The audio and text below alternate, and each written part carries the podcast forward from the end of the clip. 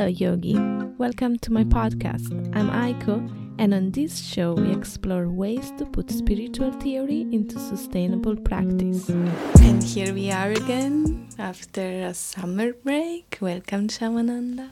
Feels like yesterday. yes, so let's get started. We finished the Bhagavad Gita, which took us over a year, if I remember correctly. And now we decided to start a podcast about the Yoga Sutra of Patanjali. And um, as Edwin Bryant said, if you claim yourself to be a yogi, a yogini, or a yogi, then you should at least have the book of Yoga Sutra of Patanjali in your bookshelf, even if you didn't read it yet. yes, that was a funny part when he said that in his seminar that you may have to just, like dust it off when you have to show it to someone but yeah it should be there. And i think it's true that, that books have power even if you don't read them but then what to speak of if you read them even more power. Yeah of course. And also oh, it's helpful like if someone mentions something then you can go there and take a look and read maybe the the part that is interested in that moment of your life and eventually read it all in the future yeah, yeah, definitely. So let's introduce this book. Can you say something what this book is actually, why we are studying it? Yes, so, so it has become a very uh, central book for yoga practitioners around the world. It was a, a bit of a, a, surprise to hear when we were listening to this seminar that he said that it's actually more studied in the West than in India nowadays. But it was, it seems to be the first time that yoga was, the teachings of yoga were like written down all kind of in one place, like about the kind of metaphysics and uh, uh, philosophy behind yoga. But it existed before, like uh, like in a tradition where it was just spoken but this was the first time it was like written down in a systematic way in one place. Yeah, yoga was mentioned also in the Kurma Purana. That was maybe before Patanjali, wasn't it? Yeah, I, believe so. Mm.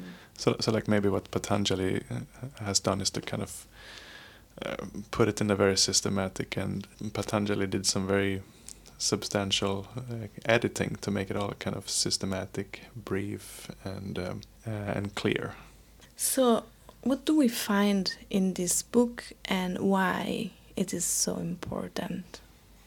Yeah, so, so in the Yoga Sutras, you find um, what you find a, a, definition of yoga and what is, what yoga is meant for, and then it goes very deep into that, uh, elaborates like because for, for example, the, the we will hear the definition once we start. Um, with the first sutras. But it's like yoga is meant for stopping the, the movements of the mind, for example. So then, what is the mind? And then it goes deeply into that, and what are those movements of the mind, and talks about different levels of absorption, and then like the, the ultimate goal of the type of absorption that you don't come back out from, that you remain in that absorption. Yeah, exactly. It explains the deeper meaning of yoga, which is not only the asana part. This is a very small part of it that fortunately it evolved a lot in the West, but Yoga Sutras of Patanjali speaks about the root and why we are doing that. Correct? Yes, people can have, have many different reasons for doing yoga, and that's all fine. And but but if uh, if they want some something deeper, then uh, that's also available. Yeah. So there are many stories um, about Patanjali, but um, there is one that is uh, kind of more most used. And um, yeah, would you like to narrate that? Uh, yeah, you, you, may have to help me with some some details. Like, yeah, sure. We we heard this story together.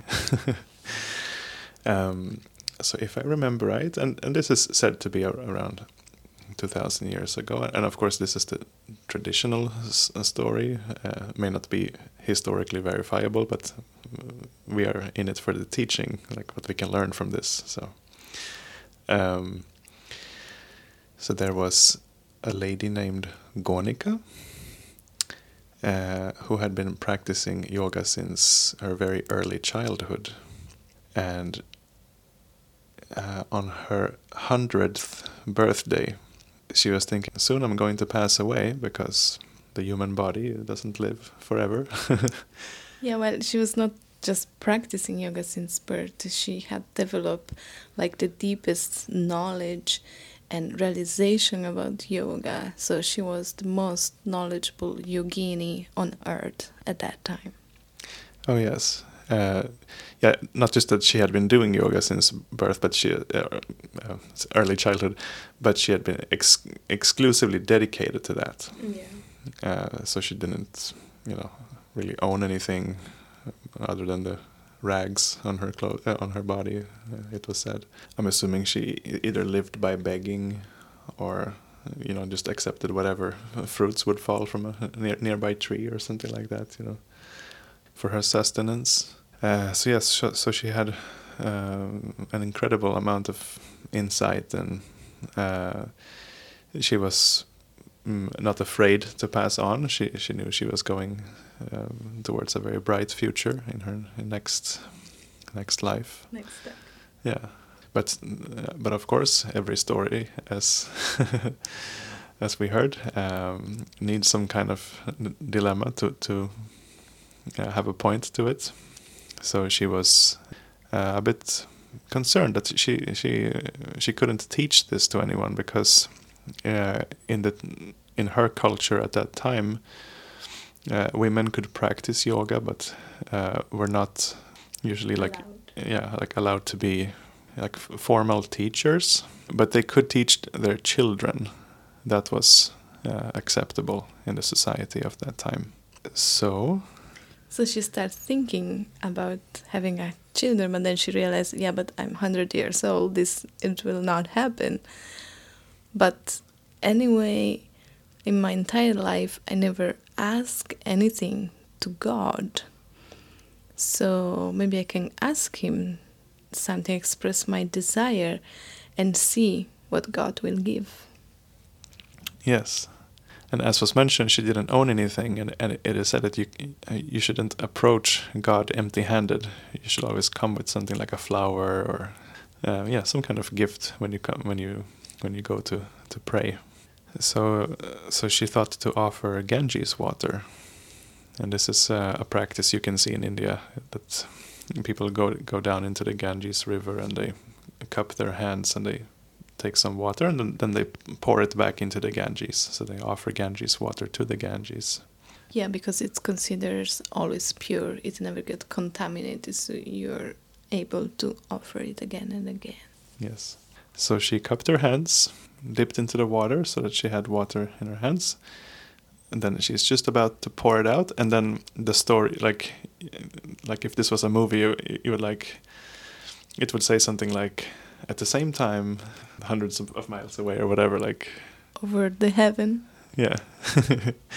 Here it's of course yeah up in the heavens yeah.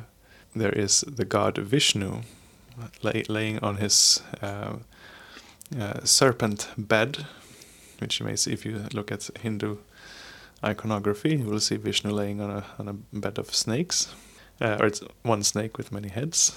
This is an, an expansion of Vishnu, this snake called Ananta Ananta Shesha, and um, suddenly Vishnu started to tremble in ecstasy, and Ananta Shesha got got worried and, and asked, uh, like, "My master, like, uh, are you are you all right? What's what's happening?" And Vishnu said to, to not worry, that that he's he's shaking in, in, in, in joy, because he's hearing. What what was it? What was he hearing? Shiva, like dancing, singing, and playing his um, his drum. Yeah, and he was thinking like this is my Shiva is is my my worshipper, my my bhakta, and uh, he was just enjoying hearing this the sound of the of the dancing and drumming, and and Ana- Anantashesh couldn't hear because it is uh, thought, or at least was thought, that snakes can't he- hear very well. Because they don't have ears. Yeah.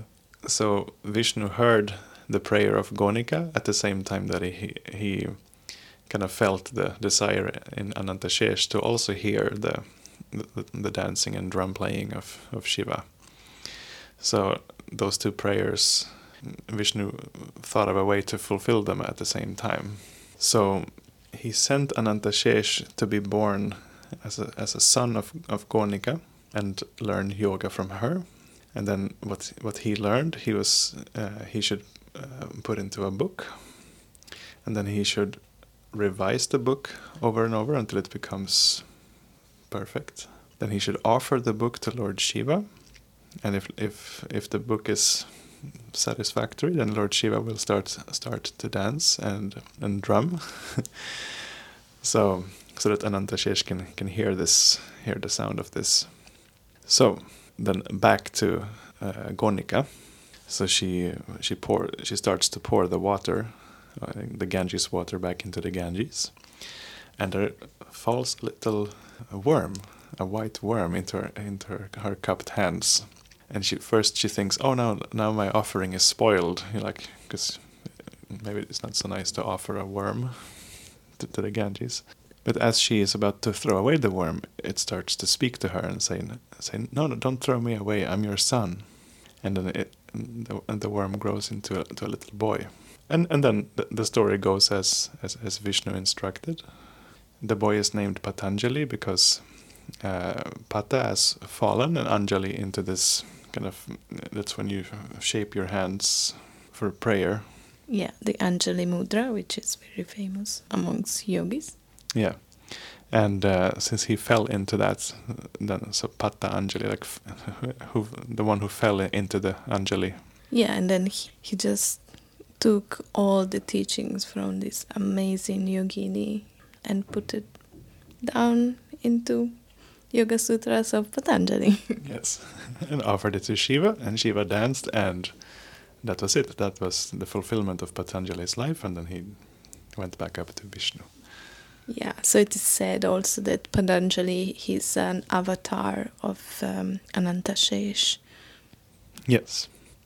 Yeah, so this was a very brief introduction, and um, the the next episode we will start the actually sutras, and we will go through chapter um, to chapter one, which can be divided into seven parts, seven sections plus one. So we will go through the first, which takes um, the the sutras one to four. Um, is there anything else you would like to share? Yeah, there was some interesting discussion we read about the relationship between Sankhya and yoga in the in- introduction of Edwin Bryant's book. Oh, that's true. That it can be seen from different angles, whether yoga is like an application of Sankhya, so, so- and in that way, like yoga comes from Sankhya. But then there's also evidence that yoga is older than Sankhya.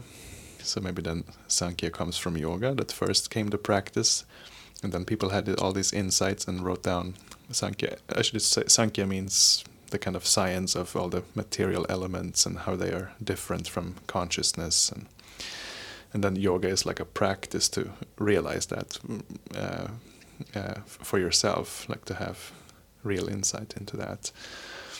Um, but then there's also a lot of emphasis in different texts that Sankhya and yoga is the same thing. It's just like two different expressions of of like the same. It's two ways to reach the same goal, either by the, the yoga of knowledge or the yoga of meditation. Yeah.